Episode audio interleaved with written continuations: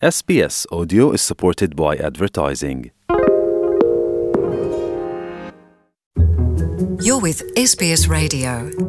مو گرائٹ language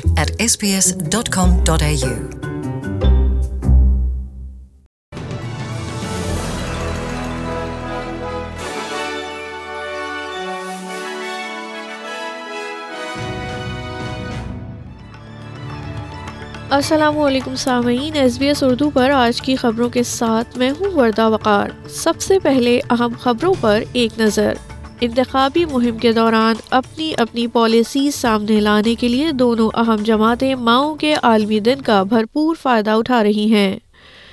leaders مباحثے کے دوسرے دور میں اینتھنی البنیز اور اسکاٹ موریسن آج آمنے سامنے ہوں گے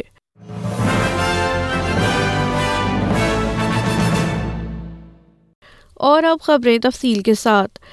نیٹ نیٹورک کی میزبانی میں حزب اختلاف رہنما اینتھنی ایلونیز اور وزیر اعظم اسکاٹ موریسن آج رات مباحثے کے دوسرے دور میں آمنے سامنے ہوں گے آج شب آسٹریلین ایسٹرن اسٹینڈرڈ ٹائم کے مطابق ساڑھے آٹھ بجے S B S Facebook اور S B S on demand پر سامعین عربی ویتنامی مینڈرین اور کینٹونائز میں یہ مباحثہ براہ راست دیکھ سکیں گے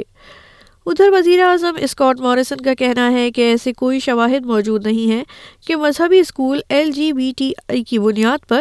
طلبا کو اسکول سے خارج کر دیں یاد رہے کہ یہ مسئلہ اس وقت سر اٹھا رہا ہے جب وزیر اعظم نے مذہبی رہنماؤں سے ریلیجن ڈسکرمنیشن بل کے دستخط کو دوبارہ حکومت میں آنے پر ترجیح قرار دیا ہے یہ بل دو ہزار انیس میں اتحادی حکومت کے انتخابی وعدوں کا حصہ تھا لیکن پورے ملک میں بل کی متعدد بار ایم پیز کی جانب سے مخالفت کے بعد ابھی تک قانون کا حصہ نہیں بن سکا ہے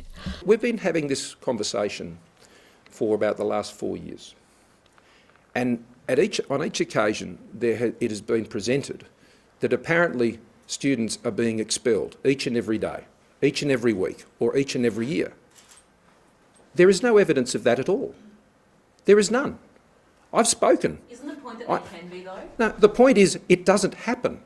جناب ایلونیز کا کہنا ہے کہ لیبر جماعت اپنی لاگت ہمیشہ کی طرح انتخابات سے پہلے جاری کرے گی تاہم ان کا یہ بھی کہنا ہے کہ زیادہ تر اخراجات ہدف کی گئی چیزوں پر خرچ ہوئے ہیں تاکہ پیداوار میں اضافے کے ساتھ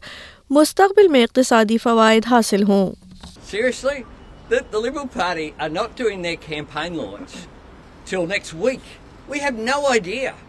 what what what their their costings costings are. are. are. We have have no idea commitments Scott Morrison is waiting for for people to voted a week before he outlines uh, his ادھر Australia کی دونوں سیاسی جماعتیں انتخابات سے قبل ماؤں کے عالمی دن کے موقع کا بھرپور فائدہ اٹھا رہی ہیں حکمران اتحاد میڈی کیئر میں آئی وی ایف کے لیے سبسڈی کی پیشکش کر رہا ہے جس کے لیے ترپن ملین ڈالر کا وعدہ کیا گیا ہے جبکہ زچگی کے دوران ذہنی صحت اور صحت عامہ کے لیے بھی معاونت کا وعدہ کیا گیا ہے دوسری جانب لیبر جماعت نے نئے والدین کو مقامی پلے گروپ سے رابطہ رکھنے کے لیے گیارہ ملین ڈالر کا وعدہ کیا ہے play group Australia toy libraries میں فنڈنگ ان کے اراکین بڑھانے مفت پلے گروپس اور دور دراز کے علاقوں میں دیگر نئی سہولیات کے کام آئے گی ادھر ویسٹرن آسٹریلیا کی حکومت نے رواں ہفتے ریاستی بجٹ میں Covid nineteen response and recovery fund کے لیے مزید ایک اشاریہ چھ بلین ڈالر مختص کر دیے ہیں یہ ریاست کی جانب سے عالمی وبا سے متعلق گیارہ اشاریہ دو بلین ڈالر کے اخراجات کے علاوہ ہے اور ریڈ کٹس کی مفت فراہمی اور ترسیل سمیت کئی اہم اقدامات کا احاطہ کرے گا جمعرات کو پیش کیے گئے بجٹ میں اسکولوں کی تفصیلی صفائی اور وینٹیلیشن کے لیے بیالیس اشاریہ پانچ ملین ڈالر مختص کیے گئے ہیں اور اب کچھ خبریں عالمی افق سے ہانگ کانگ میں حکومت کے امیدوار اپنے کردار کی تصدیق کے لیے ووٹ سے قبل شہر کے کنونشن سینٹر پہنچے ان کے ہمراہ بیجنگ کے حامی موجود تھے تفصیلات کے مطابق ہانگ کانگ کے سابق سیکرٹری برائے سیکیورٹی جان لی جانے والے چیف ایگزیکٹو کیری یم کی جگہ پر کرنے والے واحد امیدوار ہیں چین کے حامی پندرہ سو الیکشن کمیٹی اراکین نے ان کی حمایت کی تصدیق کی ہے جس کے بعد ہانگ کانگ میں چین کا مزید اثر و رسوخ بڑھ جائے گا لیگ آف سوشل ڈیموکریٹس کے تین افراد پر مبنی چھوٹے سے گروہ نے اس موقع پر احتجاج کرتے ہوئے جمہوریت کے حق میں نعرے لگائے لیکن انہیں انتخابی مقام تک پہنچنے سے روک دیا گیا ادھر افغانستان میں خواتین کے لیے برقع پہننا لازمی قرار دے دیا گیا ہے جبکہ خلاف ورزی کرنے والی خاتون کے سرپرست کو بھی سزا دی جائے گی طالبان سپریم لیڈر ملا بیت اللہ زادہ نے خواتین کو مکمل برقع پہننے کا حکم دیا ہے خواتین کے لیے نئے قواعد و ضوابط میں کہا گیا ہے کہ وہ خواتین جو عمر میں زیادہ نہیں ہیں نامحرم کے سامنے آنے کی صورت میں آنکھوں کے علاوہ پورے جسم اور چہرے کو چھپائیں خلاف ورزی کرنے والی خواتین کے سرپرست کو پہلے متنبع کیا جائے گا اور عمل درآمد نہ ہونے پر سزا سنائی جائے گی سری لنکن صدر نے ملک میں ایک مرتبہ پھر ایمرجنسی نافذ کر دی ہے تفصیلات کے مطابق سری لنکا کے صدر مستعفی ہونے کے لیے احتجاج زور پکڑ رہا تھا جسے کنٹرول کرنے کے لیے ایمرجنسی نافذ کی گئی ہے ایمرجنسی کے تحت سیکیورٹی فورسز کو غیر معمولی اختیارات حاصل ہیں تاہم اس سلسلے میں مزید اطلاعات سامنے نہیں آئی ہیں مصر کے جزیرہ نما سینا کے علاقے میں شدت پسندوں کے حملے میں گیارہ فوجی اہلکار جاں بحق ہو گئے ہیں مصری فوج کے مطابق سوئس کنال کے نزدیک شدت پسندوں کا حملہ ناکام بنانے کے لیے آپریشن کیا گیا شدت پسند نہر سوئس بند کرنا چاہتے تھے کاروائی کے دوران گیارہ فوجی جاں بحق اور پانچ زخمی ہو گئے ہیں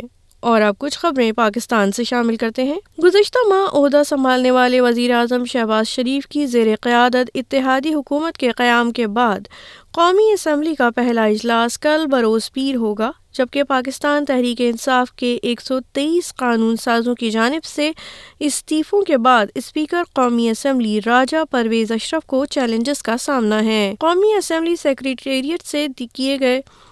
سرکاری اعلان کے مطابق صدر عارف علوی نے آئین کے آرٹیکل چون ایک کے تحت ایوان زیری کا اجلاس پیر کے شام چار بجے بلانے کا سمن جاری کر دیا ہے جبکہ آج سیکریٹریٹ کی جانب سے اجلاس کا ایجنڈا جاری کیا جائے گا ادھر مسلم لیگ نواز کے رہنما اور سابق وزیر خزانہ اسحاق ڈار نے رواں برس اکتوبر میں نئے الیکشن کا اندیا دیا ہے ایک مقامی نجی چینل کو انٹرویو دیتے ہوئے ان کا کہنا تھا کہ موجودہ اسمبلیوں کو مدت پوری نہیں کرنی چاہیے بلکہ انتخابات کی طرف جانا چاہیے ان کا مزید کہنا تھا کہ ہم ڈیڑھ سال کے لیے نہیں آئے ہیں ماہرین موسمیات نے متنبع کیا ہے کہ پاکستان اور بھارت کو آنے والے دنوں میں بدترین گرمی کی لہر کا سامنا کرنا پڑ سکتا ہے ماہرین کے مطابق سال کے گرم ترین دن آنا ابھی باقی ہیں ممکنہ ہیٹ ویو سے ہزاروں کی تعداد میں لوگ متاثر ہو سکتے ہیں اس کا بڑا نشانہ بزرگ آبادی بن سکتی ہے ادھر پاکستان کے سیاحتی مقام اور شمالی علاقے ہنزا میں مسافر کوچ الٹنے سے پندرہ افراد زخمی ہو گئے ہیں جن میں تیرہ فرانسیسی سیاح بھی شامل ہیں ہنزا میں سمائر نگر کے علاقے میں مسافر کوچ الٹ گئی جس کے بعد زخمیوں کو علی آباد کے اسپتال منتقل کر دیا گیا اطلاعات کے مطابق ان کی حالت خطرے سے باہر بتائی جا رہی ہے یاد رہے کہ شیش پر گلاشیئر سے پانی کے اخراج کے باعث شاہراہ قرم بند ہے اور پل گرنے کی وجہ سے متبادل سڑک استعمال کی جا رہی ہے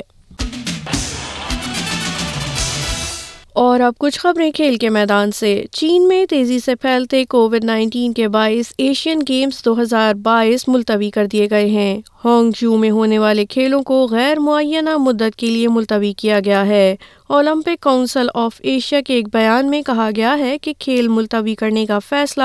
تمام ذمہ داران نے وبائی صورتحال اور گیمز کا حجم دیکھتے ہوئے کیا ہے تقریباً دس ہزار کھلاڑیوں کی میزبانی کرنے والے گیمز کے لیے نئی تاریخوں کا اعلان بعد میں کیا جائے گا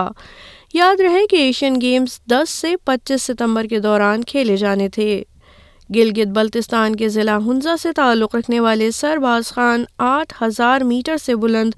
دنیا کی چودہ میں سے دس چوٹیاں عبور کرنے والے پہلے پاکستانی بن گئے ہیں secretary Alpine Club of Pakistan Karar Haidri کے مطابق سرباز خان نے صبح سات بجے ہفتے کے روز امیجن نیپال کے منگما جی کی زیر قیادت ٹیم کے دیگر اراکین کے ہمراہ دنیا کی تیسری بلند ترین چوٹی کنجن جوگا سر کی اور اب موسم کی صورتحال جہاں اگر آسٹریلیا کی بات کریں تو کل بروز پیر موسم کچھ یوں رہے گا سڈنی بارش کے ساتھ زیادہ سے زیادہ درجہ حرارت اٹھارہ ڈگری سینٹی گریڈ اور کم سے کم چودہ میلبرن سترہ اور چھ کینبرا سترہ اور پانچ پر چوبیس اور گیارہ برسبن بارش کے ساتھ اکیس اور سترہ ایڈیلٹ انیس اور نو ڈارون چونتیس اور چوبیس ہوبارٹ سولہ اور چھ اور اگر پاکستان کی بات کی جائے تو دارالحکومت اسلام آباد میں زیادہ سے زیادہ درجہ حرارت چالیس اور کم سے کم چھبیس کراچی تینتیس اور ستائیس لاہور چوالیس اور اٹھائیس پشاور اکتالیس اور چھبیس کوئٹہ چونتیس اور انیس جبکہ بھارت کی جانب نظر کریں تو دارالحکومت نئی دہلی میں زیادہ سے زیادہ درجہ حرارت اکتالیس اور کم سے کم انتیس رہنے کا امکان ہے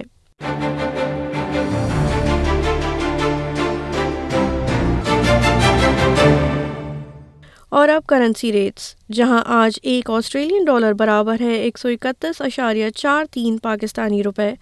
صفر اشاریہ سات ایک امریکی ڈالر چون اشاریہ چار آٹھ بھارتی روپے کے سامعین آپ سن رہے تھے ایس بی ایس اردو پر آج کی خبریں